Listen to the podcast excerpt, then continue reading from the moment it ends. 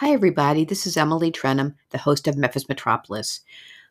I'm away from the microphone this week, so we're rebroadcasting one of my favorite episodes. Hope you enjoy.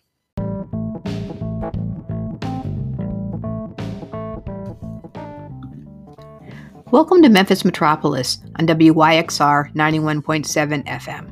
I'm your host, Emily Trenholm. Memphis Metropolis is all about our city as an urban place, including its neighborhoods, buildings, pathways, and parks, as well as the people who shape it. Join us each week as community leaders and commentators talk with me about our shared built environment.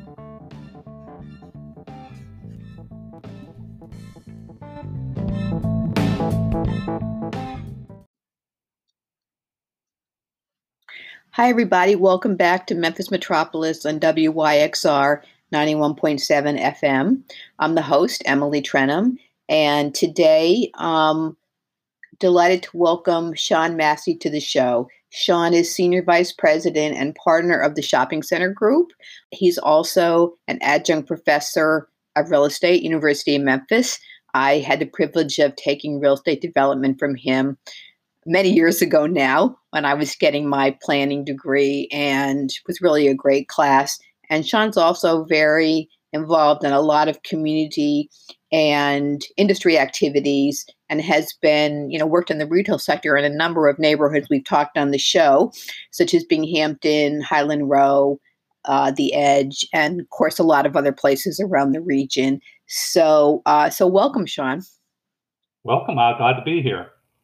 So, um, so before we get into, um, well, I should tell everybody you know, the topic of the day is um, the issue of locating grocery stores, attracting grocery stores to low and moderate income neighborhoods. And I have a little bit of a soapbox I want to stand on um, before we get to the questions. But but before we get into that, Sean, just tell the audience what the shopping center group is and what your particular role is. I don't. Um, I think we've talked about this before if you represent tenants or if you recruit businesses to retail or both so tell us about the company and then tell us about what you do just in a nutshell. Uh, the shopping center group uh, now known as tscg we actually changed the name of the company to be more reflective of where retail is going in the future that uh, 50% of our transactions nationwide were not in traditional shopping centers but mixed use projects. But we're the largest retail only real estate firm in the United States. We have uh, the shopping center group, through the shopping center group, has about 27 offices throughout the United States. We're part of a larger company called Chain Links, and with Chain Links, we have offices in Canada and uh, Poland, UK area. Um, but we are a retail only, we represent tenants looking for retail spaces. We represent landlords looking to recruit high end retailers. And along with that, we help developers find land. We have uh, helped developers sell their shopping centers or mixed use projects. So we do everything real estate as it relates to retail. Okay, I that's uh, I didn't know a lot of that. So I, I, understand why you changed your name, but I like company names that are you know intuitive, and the shopping center group is. Uh, you know, ex- as opposed to initials, explains what what uh, yeah. what it's about. But I understand it was really good when uh, the internet first came out. When you looked up shopping shopping centers, uh, our name came up. But uh, like all retail, it's evolved. So, of course, I worked in community development for a long time and spent a lot a lot of time in neighborhoods talking to residents about their you know community needs and also you know their their desires for the community and, you know, in those discussions, of course, there's a lot of things people want. I mean, a lot of people want more activities for kids, as you can imagine, and, you know, things on the social service side. But, you know, in the top three consistently is, um, uh, you know, supermarkets. People want, um, you know, better access to supermarkets. This is an, this is you know a story for another day. But of course, a lot of when neighborhoods have supermarkets or, or grocery stores, a lot of times they're not in good condition, not well maintained or stocked.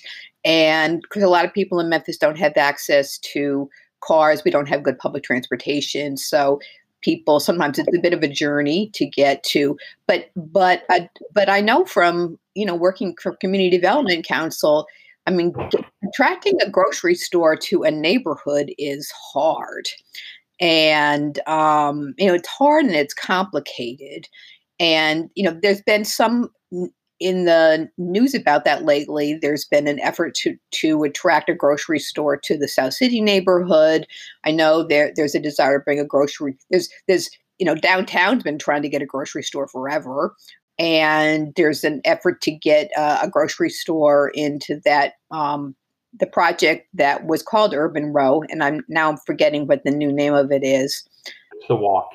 Yes, and um, you were involved in a you know in a successful effort to bring a grocery store to Binghampton, which also was a, a challenge. So anyway, so I'm going to quit talking and just and just ask you. We, we you and I were emailing back and forth a bit, and um, you know you laid out some reasons why um, you know grocery stores. It's hard to get grocery stores in low moderate income neighborhoods, and so just go through some of the i want to talk about you know solutions as it were as well but let's just talk about some of the reasons that you laid out some of the unique complications for grocery stores locating in these kind of neighborhoods I, am far from an expert on grocery stores but uh, with my effort to bring a grocery store to several other retail projects that I've done and to Binghampton area at the Binghampton Gateway Center, I've, I've got a fast lesson in why grocery stores may or may not work.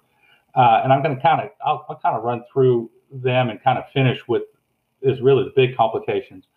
Uh, when you're in low to moderate income areas, people tend to get paid every two weeks. Uh, so you have a large rush of groceries shopping at the middle of the month and at the end of the month. That's hard for a grocery store to plan for. I mean, it, he knows it's going to have that rush, but bringing in inventory, bringing in stuff. So that's one little complication that can be worked through. Uh, insurance and security uh, is a very big issue in areas that are per- are perceived to be higher crime areas. Uh, it's hard to find in LMI areas employees to actually work the grocery stores. And again, this is stuff that's being told to me by the grocery operators, but reading and looking around the country, it's pretty same same thing. Uh, grocery stores perception is that they uh, make a lot of money, but they really work on a very small profit margin of like one to two percent profit margin, and it takes a long while at that low profit margin margin to become profitable and sustainable. Uh, funding for grocery stores in low to moderate income areas is challenging in itself. It's a whole new subsection that we could talk about, uh, but we it needs incentives to make it work. It, without the incentives, there's no grocery stores in low to moderate income areas. Even with incentives, it's still challenging. Uh, feasibility. Uh, we hear about urban food deserts, but because of areas of food desert doesn't make necessarily make it feasible for a grocery store. If it was a profitable area, the grocery stores would have already been there. And we can kind of talk later a little bit more about criteria. Uh, neighborhood attachment. Uh, a lot of grocery stores, and we saw this with the Save a Lot of Binghampton, is actually a detachment with a neighborhood. Each neighborhood, as you know, Emily, you cover so many of them here in Memphis and around the country through High Ground News. They're very different. They're very unique. And a grocery store needs to attach itself to a neighborhood and really kind of meet the needs of that neighborhood for it to become sustainable. And it also has to adapt. I mean, we have neighborhoods that are low to moderate income that are now becoming low to moderate income and other good neighborhood, like higher incomes coming in there. Then uh, the kind of the big points, and I'll get, finish the question, is you need to understand grocery stores, like any retail, rely on numbers. A lot of these low and moderate income areas do not have the numbers and the disposable income to justify the sales necessary to support a grocery store. Um, grocery stores have, have higher maintenance in some urban areas. Um, growth of dollar stores that have proliferated, cut back on a full chain grocery store, they take away some sales, again, reduce, reducing the sustainability of a full service grocery store. And then the one thing that we hear all the time is that shrinkage could be three, four percent or higher. And you go back to grocery stores that are working on a one to two percent margin, that's hard to sustain. Okay, so the um, so let's drill in with a couple. Let me let me drill down in a couple of those things.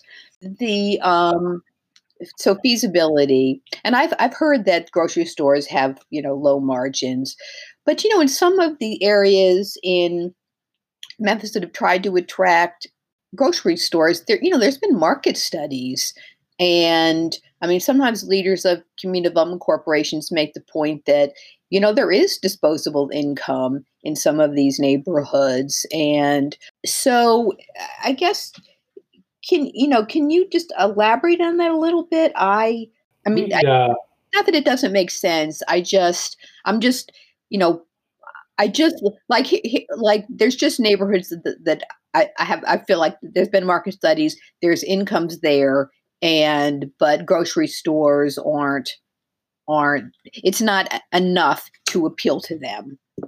I mean i'll take a couple of recent market studies that we did. After uh, save a lot closed in binghampton we did a market study. Uh, it showed that a grocery store there would do about $90000 a week uh, at that level it's not high enough to justify a grocery store uh, per se. In South City, we did a market study two years ago by a national uh, national wholesaler, and they came in a market study about seven and a half million dollars. Again, to justify a good grocery store of thirty thousand square feet, it needs to be about 11 million, 12 million dollars minimum in sales. I mean, you think the average Kroger does 25 to 30 million. Uh, smaller grocery stores can do work on a little less, but it's not always the, the feasibility of, that the money's there. It's some of the other factors that come in. The shrinkage is a big factor. I mean, that was uh, told to us again and again when looking at studies. Is when you're working on a one to two percent margin and you have three to four percent shrinkage, it makes it difficult. So I don't know if you've listened to my show, but I have a jargon bell that I ring when we have because one of my goals in life is to, is to demystify. So I think people know what shrinkage is, but just to be clear, shrinkage is theft of product by employees and customers. Correct? That that is absolutely correct. It's it's how much we call going out the back door that is not being paid for. And I know it's. I, I always go back to a story. Do you have shrinkage? I, I had a unique job in college. I was a professional shoplifter for Kmart. And I will tell you, I, I went to every Kmart in this city and walked out with hundreds and hundreds of dollars worth of merchandise and never once was stopped. And I was doing it on behalf of Kmart to try to help find out what, how do we cure it. It's still prevalent today. Wow. So, so, um, it's not sort of, you know, a myth or, um, discrimination to say that that shrinkage is higher in lower income neighborhoods than it is in um, wealthier areas. You have shrinkage in wealthier areas, but you have higher sales. So the shrinkage as a percentage of sales is much lower in higher end neighborhoods, but shrinkage happens everywhere. So it's more impactful potentially. Yeah, I can see that. Yeah. have in a given week a thousand dollars of merchandise stolen. It's going to be that could be the same in Central Gardens or Lamar, but the if the sales are lower on if overall sales are lower than Lamar, that same amount of uh, shrinkage is going to have a bigger impact on the bottom line. I, that affects the margin. I, I there are ways. I mean, part of that shrinkage is that you see grocery stores in LMI areas, like, and I go back to Binghampton, had a full time security guard on uh, at the store. That's a forty-five to fifty thousand dollar cost that you may not need in a higher end neighborhood. But today, I see uh, security guards in all grocery stores. Oh, for sure, I do too. Yeah. Well, and I and sort of on the um on the issue of um neighborhood attachment I mean, grocery, that sort of seems to me that's the you know part of what the job is of a grocery store. I mean, Kroger does. I mean, people like to hate on Kroger because because they sort of dominate the, you know, the the national chain mm-hmm. landscape here. But I mean, they, you know, the product mix.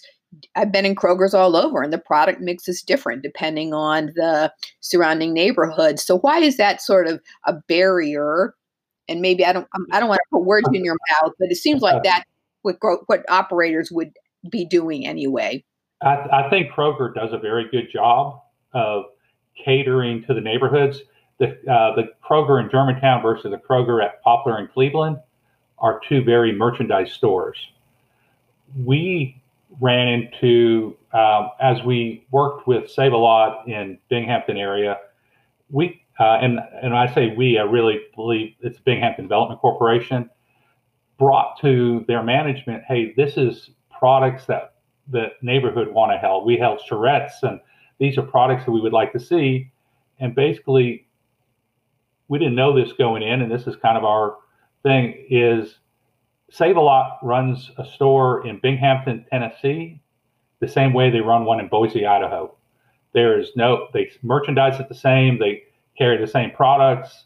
Uh, it was a very clean, nice store, but it did not want to listen to the neighborhood you get that a little better with the super lows, the cash savers. I mean, the Stephenson family, uh, Castle Retail, Rick James do a marvelous job of listening to the neighborhood. Uh, so, trying to attract grocery stores to neighborhoods and LMI areas, it's best to have maybe a local or regional chain. Um, but that brings up other challenges for them. Um, sure.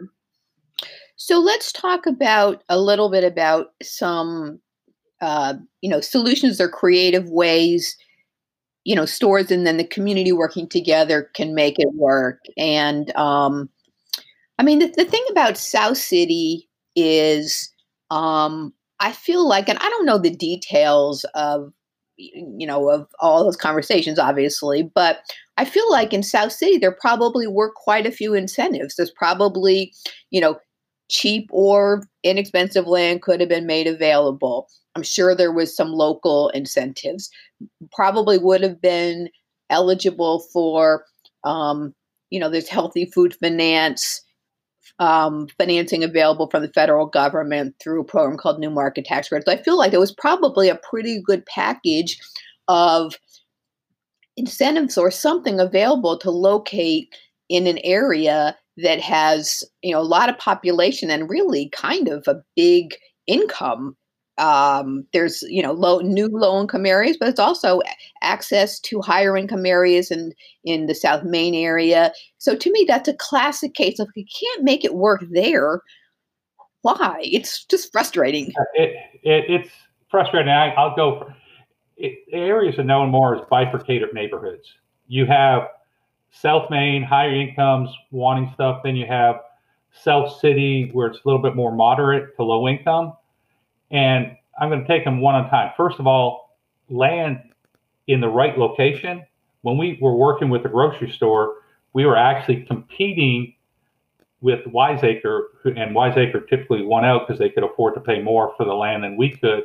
We were competing for that same site because that was an ideal site that would allow uh, close proximity to the South Main area where we have higher incomes, but still provide.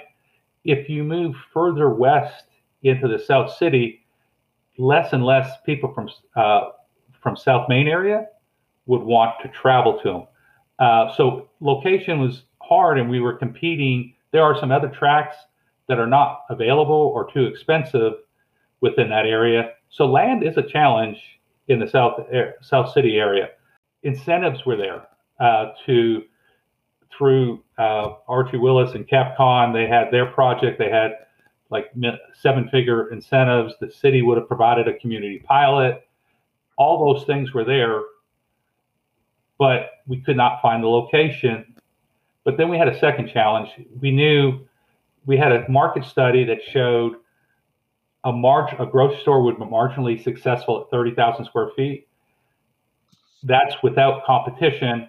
We knew that Union Row, or now the Walk, was going to put a grocery store in, and that scared other grocery stores that now what would have been marginally profitable could change greatly now that they had a competition of a second store.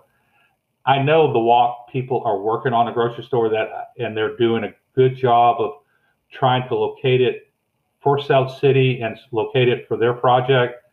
And hopefully, at that area of Union, the people in South Main will feel comfortable coming up to that area and feel safe. That we will have a grocery store sometime in the near future in downtown Memphis. Well, and you that store at the walk will have uh, some of the same challenges that you laid out for South City, which is that they're they're going to be catering to um, a pretty broad income spectrum. And um, getting back to your earlier point about neighborhood attachment, you know, you've got people that want the yeah, I, I, can only imagine that that adds an extra layer of challenges. I mean, you you see people. I mean, there are stores here that you know do a pretty good job of it. I my particular grocery store is the Kroger at Poplar in Cleveland, and it's not the closest Kroger, but I don't like to deal with Union Avenue like a lot of people, and um, and that Kroger doesn't have the highest. They don't have the Murray's Cheese Shop, but people from all over Midtown shop there. I mean, there's a lot of people from Evergreen who shop there, and then of course that's also adjacent to low income areas. So it's not perfect. I mean, you can't. I got a fresh market. You can't get everything there. But I'm saying, but but stores can do a good job of of um, trying to cater to a lot of different income levels, but I'm sure it's a challenge for an operator. It, it, it is a challenge because a way a grocery store, if you, and again, I've learned a lot in the last couple of years of how grocery stores lay out. They work, like I said, on a very low margin.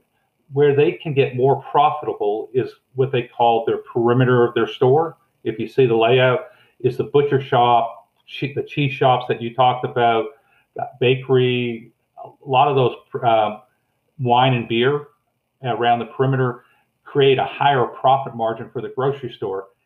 That those products are sometimes out of reach. Surprisingly, for the LMI areas, they are more required to look at the interior of the store, the value proposition, the five pounds of flour, the processed foods, which again bring out an healthy part. So a grocery store who's trying to cater to both could fall short uh, on both categories. They may intimidate the LMI guy, LMI personnel by having too much higher product, or as you feel you're you like the Kroger at at Poplar and Cleveland, it's less traffic than Union, but it doesn't carry some of the products that you will eventually go somewhere else for.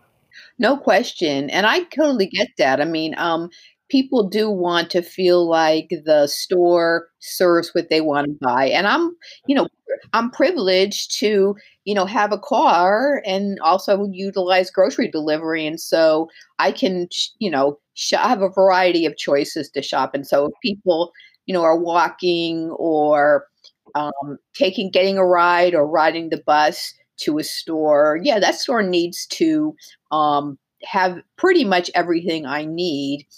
And you, and you sort of mentioned this a minute ago um, in passing, but I I've got to think that the you know the proliferation of dollar stores in neighborhoods over the last decade has cut even more into potential feasibility for grocery stores because those they have a lot of not produce or healthy food, but those have a decent amount of food in them.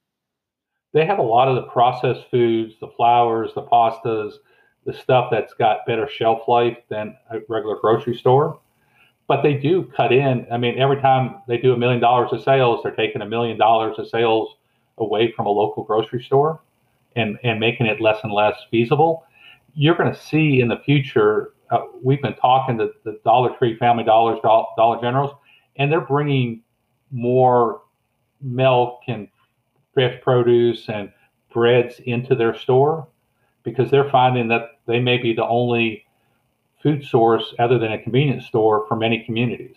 Sure. And, you know, that's another thing. It's a, you know, I've certainly heard a lot of, um, you know, p- complaints about that over the years about how many of those they are, and of course, a lot of the times they're not very attractive. But um, but those a lot of times are they're the only retailers going in, um, and they are general merchandise stores, and you can get milk. I mean, you might pay overpay for it, but you can get milk and you can get bread and you can get batteries. I mean, otherwise, people didn't have anything in a lot of neighborhoods. It, it actually reduces the cost of living. I mean, I, I know there's a lot of other reasons people don't like dollar stores, but for a neighborhood, it does, it costs a little more than a grocery store, but way less than a convenience store for those products. And they may be the only thing that keeps people's paycheck to paycheck living possible. So that's a great transition to, to my last question. Um, so, of course, we've been talking about grocery stores, but you know, residents of neighborhoods want more retail in general, and a lot of times there's, um, you know, there's there's you know wing stores and barbershops and you know important businesses that are serving the community, but you know, you've got a lot of experience in different retail segments. What other um, people want coffee shops? Like, what other kinds of of retail are you know are feasible for these neighborhoods? And you know, you spend a lot of time in neighborhoods as well that you would like to see. You know, come into some of these neighborhoods like you know an Orange Mound or um, you know an Uptown. What are your thoughts about that? I mean, with people a lot of times when I get and ha- do charrettes with neighborhoods, and I've done them in Binghampton and Frayser, of what people would like to see. Some of them, their their aspirations are a little are not built for neighborhoods. They're built for regional areas, like the the J.C. Penney's and the T.J. Maxx and the Ross Dress for Less. We would they would love to see them. That's where they shop, but they're not always feasible in every single neighborhood. What we what we're looking is kind of a natural evolvement of where retail is going. It's very going back to neighborhood type retail. And, and with those, the food, the QSRs, which is quick service fast food restaurants, the fast casuals, we're putting coffee shops. I, I, I'm fortunate to represent Starbucks in this market, and we're under construction in Raleigh. We're building in Whitehaven. We're going to announce several new stores in areas that you've never thought you see Starbucks in before those are going. The nail salons, the hair salons are integral parts of our neighborhood. Uh, we call MedTail, the urgent care clinics, and some of the places, the shop nurses. We're starting to see them go more neighborhoods. We still want the bakery. We like that local ice cream shop. I mean, that you can go to, take your grandkids to. Uh, the other thing that we're seeing in neighborhoods is more pop-up shops to kind of incubate neighborhood retailers coming that are working out of their house coming into and we need more of that to happen in neighborhoods to really give people a chance to see if their product can be sold at a at a market level without having to go into a five-year lease at a major shopping center. So it it retail is evolving and neighborhoods are building. Uh, again, goes back to I don't say I I used to say I used to do everything retail and we build retail shopping centers. I mean, now my philosophy is that we build neighborhoods uh, and re- and we handle the retail part of that neighborhood building. So those things that are internet resistant that uh, e-commerce is not going to block you out of is where retail and the people in whether in Germantown or Binghampton or Smoky City, they want those same essential services. They may deliver in a different experience, but those same uh, services need to come to every neighborhood. So that's what we see to go along. The grocery store is integral for their success.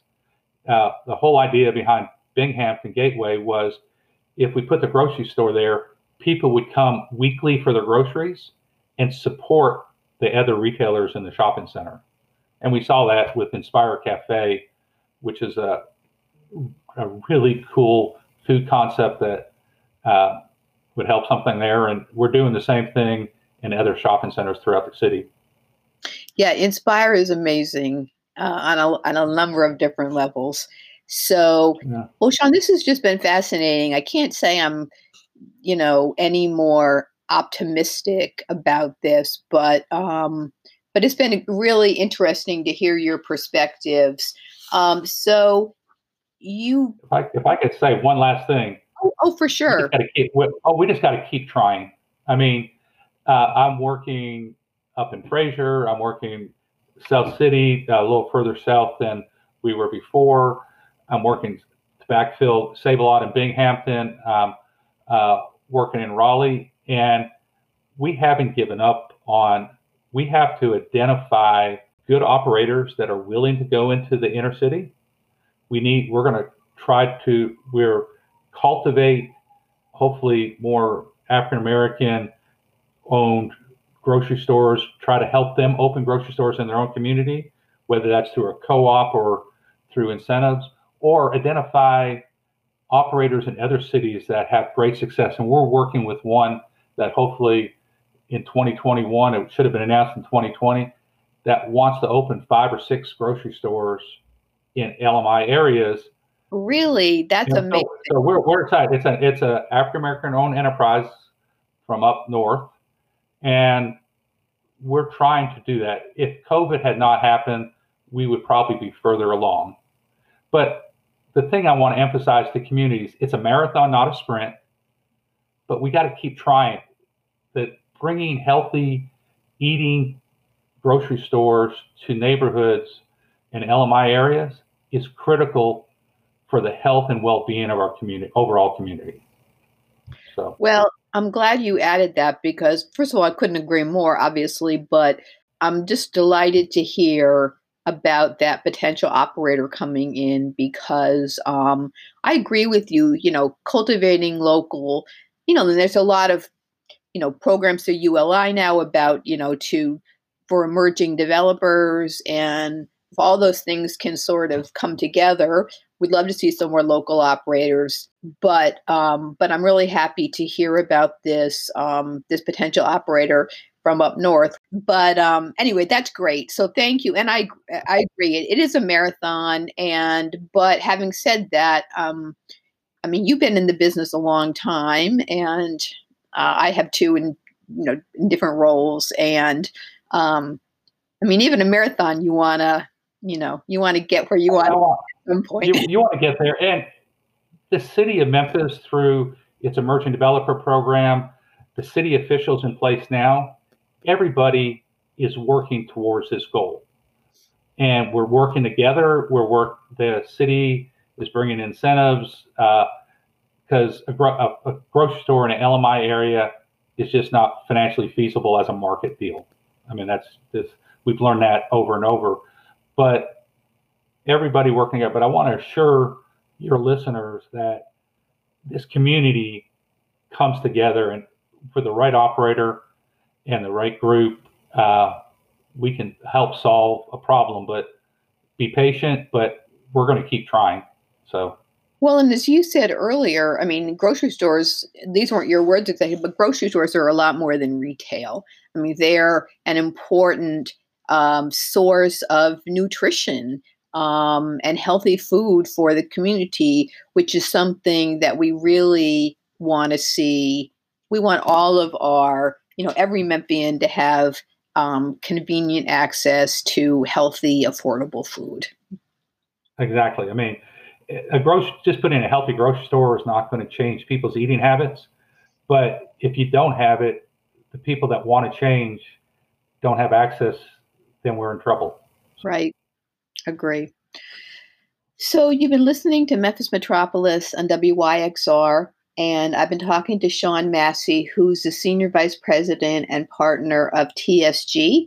Um, also very involved in the community and the real estate industry um, as an adjunct professor, University of Memphis. And Sean, this has just been incredibly interesting. And I know you have you know expertise in other areas of retail. So I'm definitely going to have you back on at some point. Oh, well, welcome opportunity. I, I, feel like this is whenever I have people on, I feel like we could talk about this for an hour at least and not run out of things to say.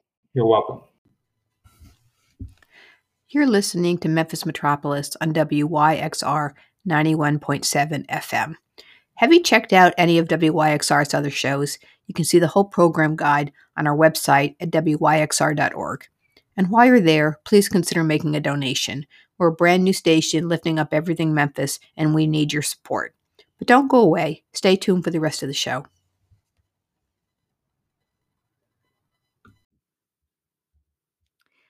Welcome back to Memphis Metropolis, everybody.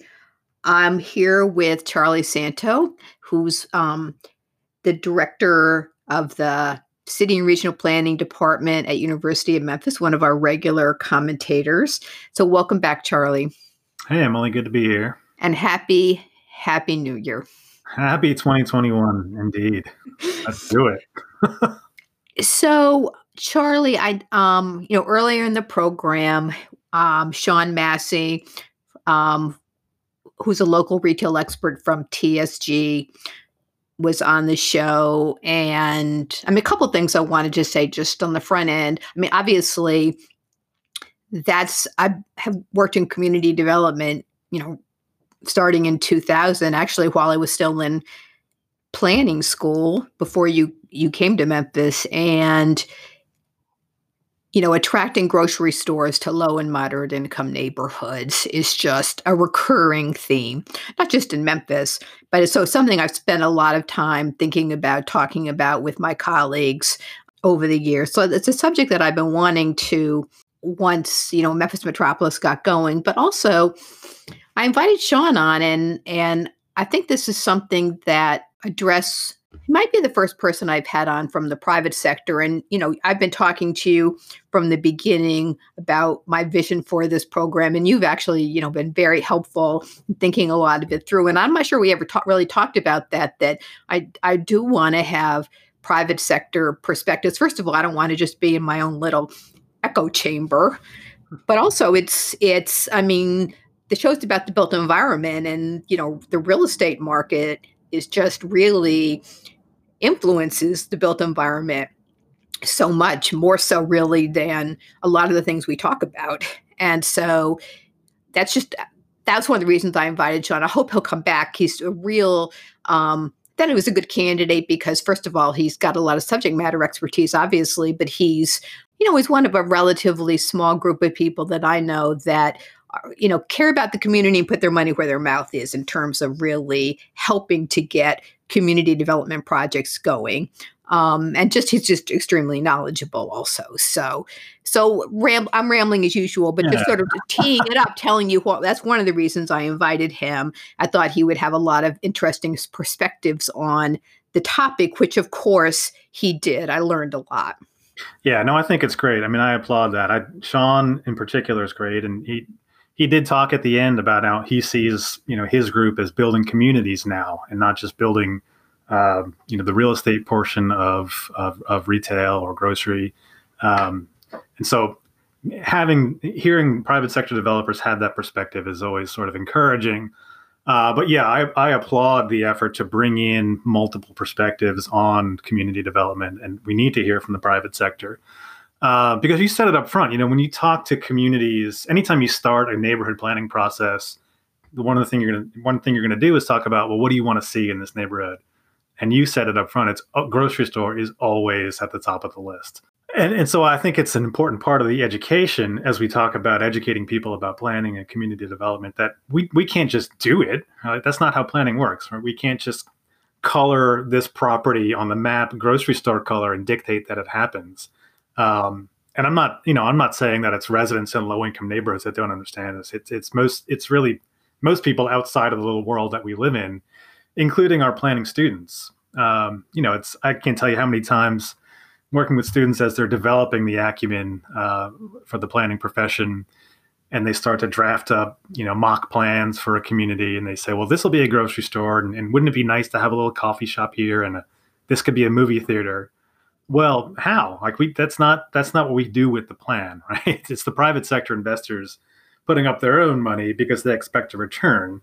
Uh, and so we can set the stage for that in, in in you know a few different ways but we can't dictate it. Well and that's a good point. I mean i i i mean if if the you know the resident voice in planning is so important and you know plans do need to be shaped by what residents want but having said that i have been in that situation where you know doing resident engagement around a neighborhood plan and a grocery store comes up and what i'm thinking is no way in hell is the grocery store going to locate here? I mean, I would never in a million years say that to somebody. And um and I first of all, I'd love to be proven wrong. Um, but uh, as you said, it just is is um a lot of times it's just not feasible. Even um, what we're going to be talking later about, um, you know, public policy and incentives.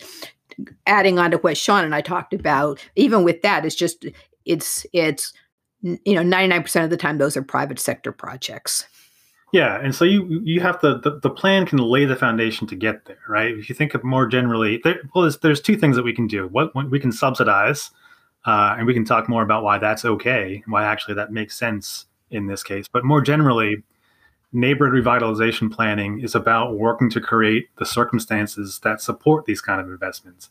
And that includes things like increased density which improves the buying power in area, and improve transit, right? Those are some basic things that we can do that will lay the groundwork for those kind of private investments. And really, the bigger thing that it means, and this is kind of a recurring theme, is that it means correcting systemic problems that policy and planning have caused or at least been implicit in, right? Historic policy decisions at the federal level that have driven suburbanization and the suburbanization of wealth and we've talked about this. We've talked about redlining and sort of the post depression era lending practices, Federal Housing Administration and VA loans that favored new construction, homeownership, and new construction in the suburbs and ingrained segregation by making loans in minority neighborhoods hard to get and making loans for minorities harder to get. Um, that have sort of these sort of policies as we've as cities have expanded outwards have created the situation where the inner city neighborhoods are almost treated like they're disposable and it's those sort of problems um, that policy has caused that we need to overcome with policy, which means that there is a role for the public sector in addressing this. Well, and one of the things, I don't know, I don't think Sean and I really talked about this because obviously we didn't have that much time. But one of the things that factors into it is there just aren't, you know, grocery stores operate at fairly small margins and there just aren't that many of them. And, you know, you can do a market study for a particular neighborhood and the market study could show there's plenty of incomes in that neighborhood to support a grocery store. But if a grocery store might be looking at a couple locations, they're only going to have one or two in a particular geography. And that's all that geography will support. And so, you know, a lot of times what you see talking about the sprawl is grocery stores, you look along Winchester, you know, grocery stores and Targets, whatever you know, just picked up and moved. And it doesn't mean that that their original location there weren't enough incomes and to support a grocery store there were. But development moved out, the store moved out so it could capture the new development and because they knew people would drive from the old location. Yeah, it's and that's the, you know, the age old story of, of retail follows rooftops, right? As people move out, the retail moves out with them, and the people that are left behind in the city are, are have fewer options. And to me, I think it's that sort of speaks to one of the hidden points here is that you know, yes, we need to, we can and need to do more to bring grocery stores to inner city neighborhoods. But I almost think the more important thing is to improve transportation op- options and transportation access for people in low income neighborhoods. Um, because, you know, the typical American tribals i think the the, the stats are the, the typical american tri- drives five miles to go grocery shopping. And in most places that's the same for low income households. Right they drive maybe slightly shorter distance but people are still driving to go to the grocery store. Um, so if we create a situation where now there's a grocery store in their neighborhood well they're still driving to go to the grocery store uh, a shorter distance uh, but the difference is that when when you have low income neighborhoods where there is a large group of folks who don't have access to transportation, well, they can't drive that five miles to the grocery store, or even that one mile, one point two miles to the grocery store.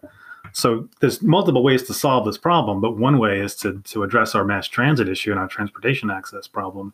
Um, you know, and that solves multiple problems. Well, that's, I mean, that, and we've talked about that before, that underlies so many of these, um, you know, challenges at the neighborhood level, lack of good transportation. I don't want to get too, I don't want to digress too much, but um, in terms of transit access, I mean, what about some of you know the medical district district partnership and um, downtown Memphis Commission are collaborating on this sort of a via type um, system, which is um, I don't even know how to describe it. Sort of a variation on Uber, where people it's really a hired ride, and within a certain geography. I want to. I'd love to do a program about that. And I mean, do you think that there's other besides overhauling MATA, new buses, more buses, more routes, more frequency? Do you do you see some of those kind of alternatives helping address this issue? Yeah, I mean, I, you know, part of me hates to sort of think about what are the little little baby steps that we can stay, take instead, because then it means maybe we never take the bigger steps of really uh, coming up with the public funding that we need to create a robust and sustainable mass transit system. But uh, yeah, there are other ways to do it. I mean, one one approach, and, and so yeah, the sort of on demand uh, ride hiring is one way to address it.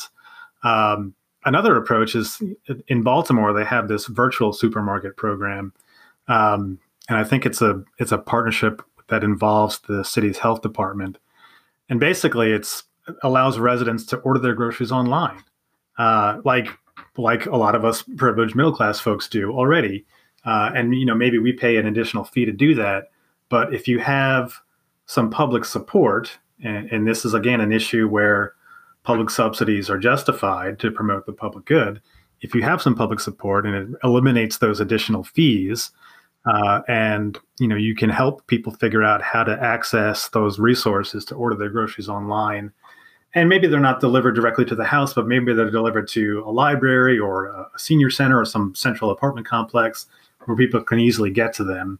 Um, that may be one way to, to solve the problem without uh, large scale changes in the short term. Yeah, I'm not familiar with that, but it sounds like a great idea. And for a while, you know, there were a couple of initiatives locally, including one that Dr. Reardon um, mm-hmm. spearheaded when he was here working in city and regional planning um, to actually, you know, bring fresh produce into neighborhoods. Yeah, yeah. The, the Green Machine, it was a project um, with St. Patrick's Church uh, and yeah, it was they had a MATA. They worked with MATA. MATA, MATA had donated a, a, bus that was taken out of service. Uh, Easy Way was the produce sponsor, and they would load this bus up with produce and sort of make the rounds uh, to various public housing complexes. And how did that? Um, how did it? Was it successful while it was in in? Um... It was successful. It was. It was in the end. It ended up being really difficult to run uh, because there's a lot of logistics involved, and you had to have you had to hire somebody to, to drive the bus, and then you had to hire somebody to be on the bus to operate the cash register and make the sales and stock the produce. Um, but the biggest issue was that the bus would break down. you know, and so somebody there had to be funding to fix the bus when it broke down and some somebody had to come and tow the bus when it broke down and there wasn't really a, a big operation behind it to support that. So it worked it worked for a while and it was it was really pretty innovative uh, and maybe could work again with you know some additional resources behind it but well, I wanted to talk about this later in the program, but since we've already gotten on this subject, let's talk a little bit about some other initiatives that you know nonprofits and others are doing to i want to come come back to grocery stores but let's talk about this because there are some other interesting examples of approaches to addressing you know food insecurity here in memphis. Yeah there are some some local nonprofit organizations that have done some really neat things uh, in south memphis. So i'm thinking of the, both the works cdc and knowledge quest uh, and the works has done a lot. Um, so you know the, the, the sort of the the flagship um, program at the works is the South Memphis Farmers Market and, and Grocer. Uh, so this was a project that was a partnership with the St. Andrew AME Church in South Memphis and the Work CDC.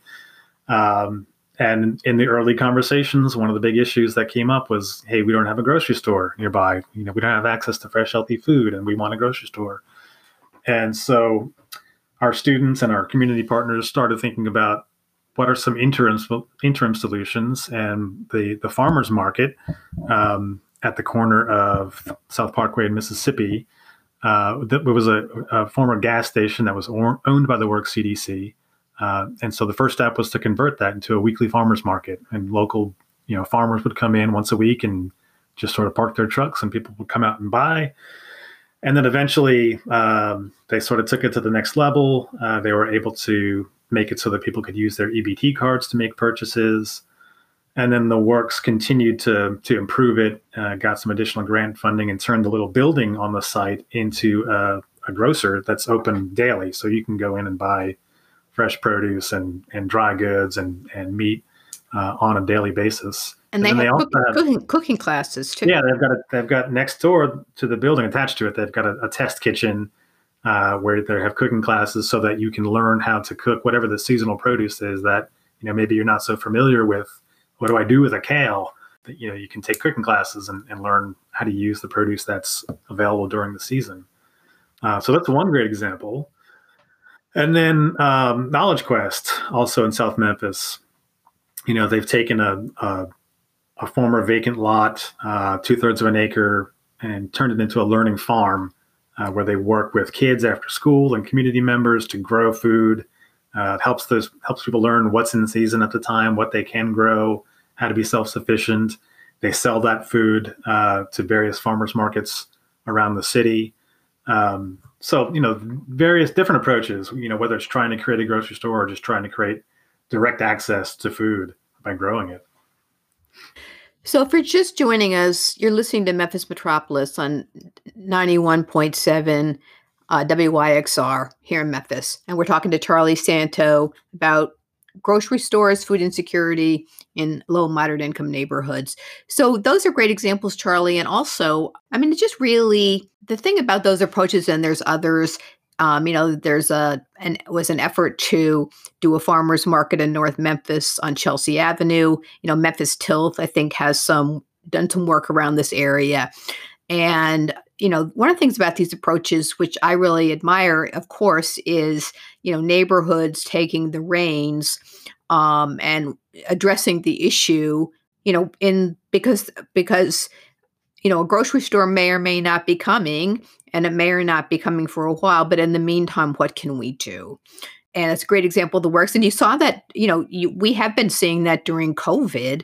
Certainly, neighborhoods that are not where the residents in the neighborhood are having trouble accessing food pantries, you know, bringing the food pantry into the neighborhood.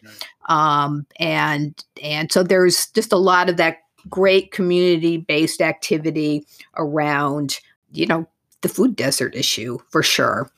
Um, but let's so let's circle back and talk about uh, grocery stores a little bit. And so, what? And Sean and I talked a little bit about this, but what are some of the policy changes, but also you know different kinds of incentives that are or should be available to help I mean, I think the issues he laid out are real. They're, you know, there's definitely a lot of times these projects aren't feasible.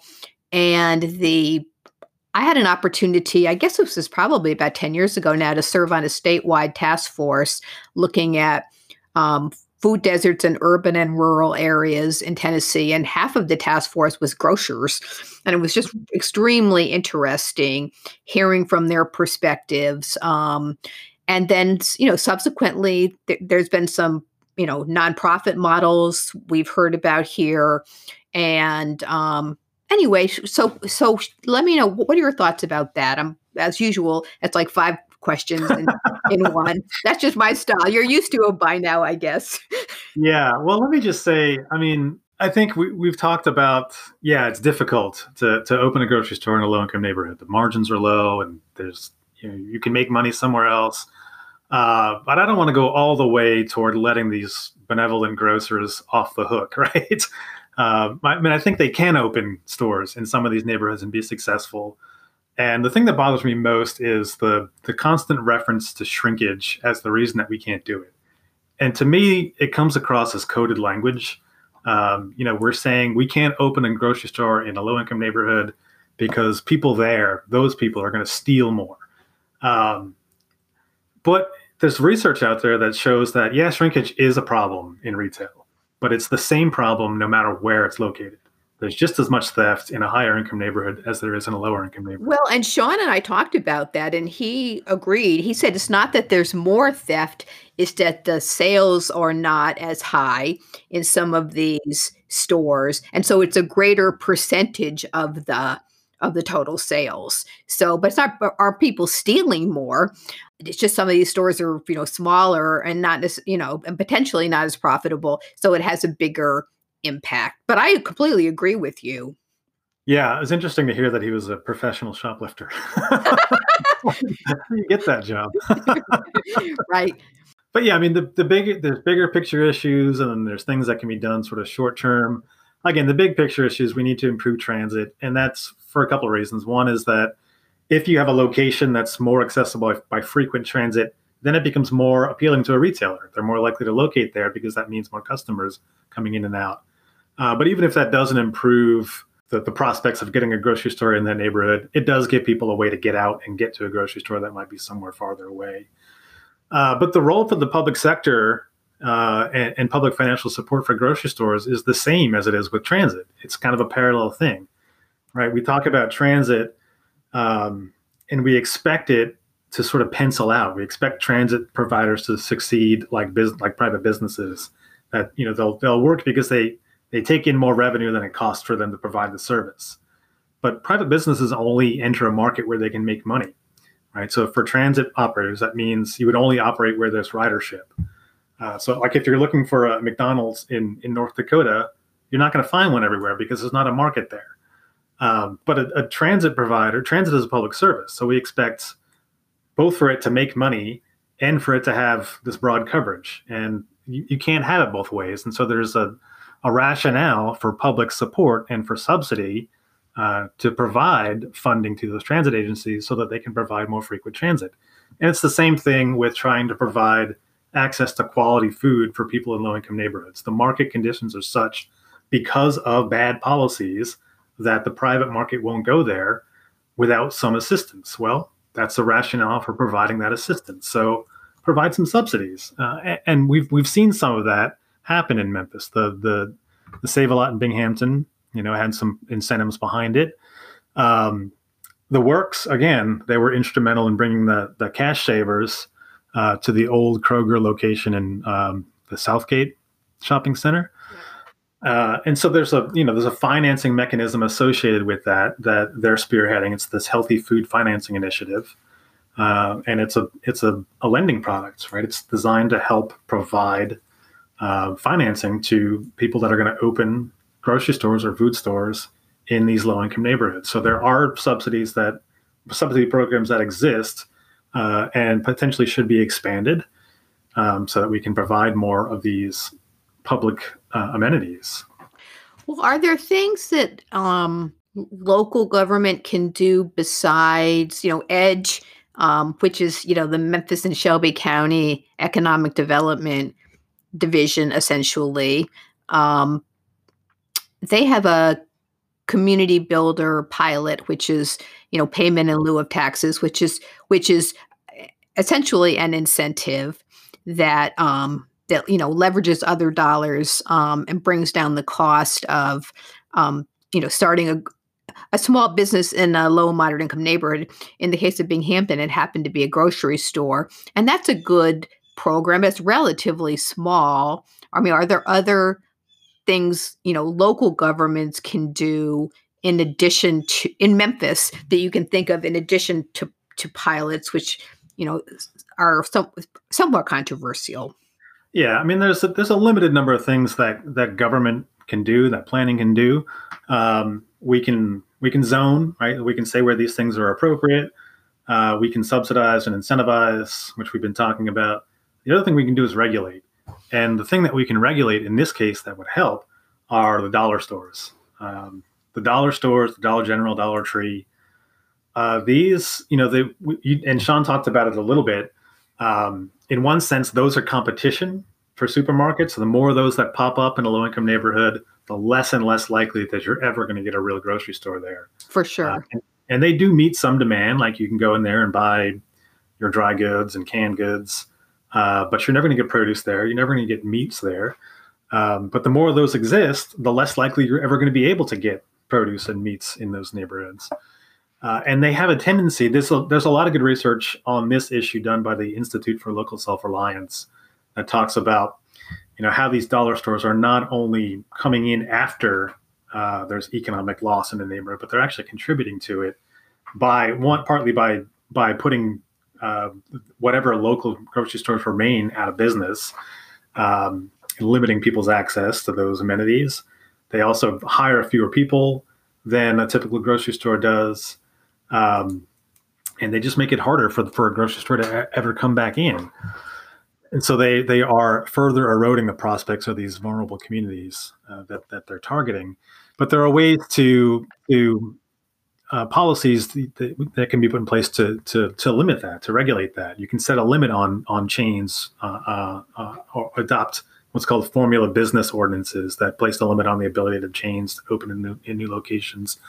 Um, Tulsa has done a lot of this. So they have a they've adopted a, a, a, this formula business ordinance. They've adopted a dispersal policy for dollar stores so they can't locate so close to one another.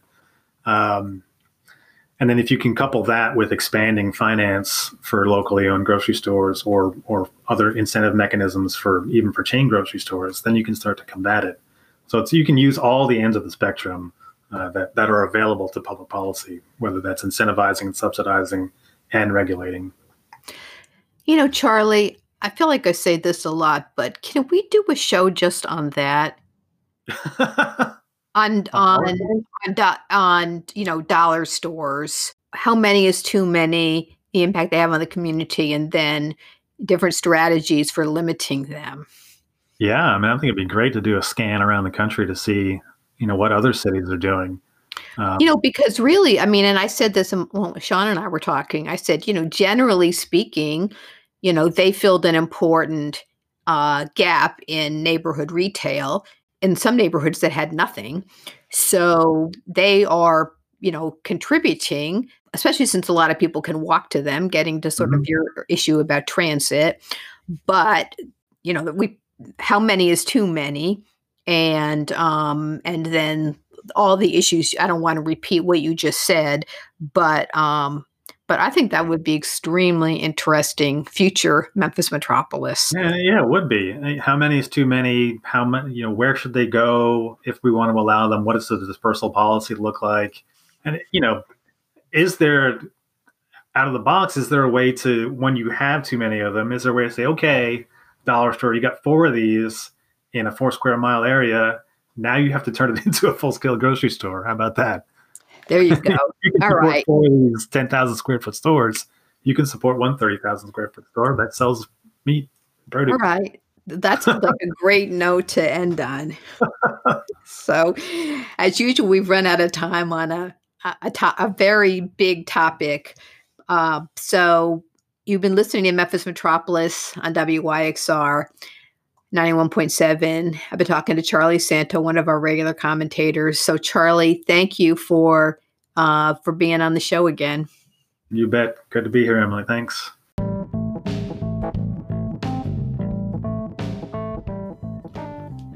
You've been listening to Memphis Metropolis on WYXR 91.7 FM. I'm Emily Trenholm.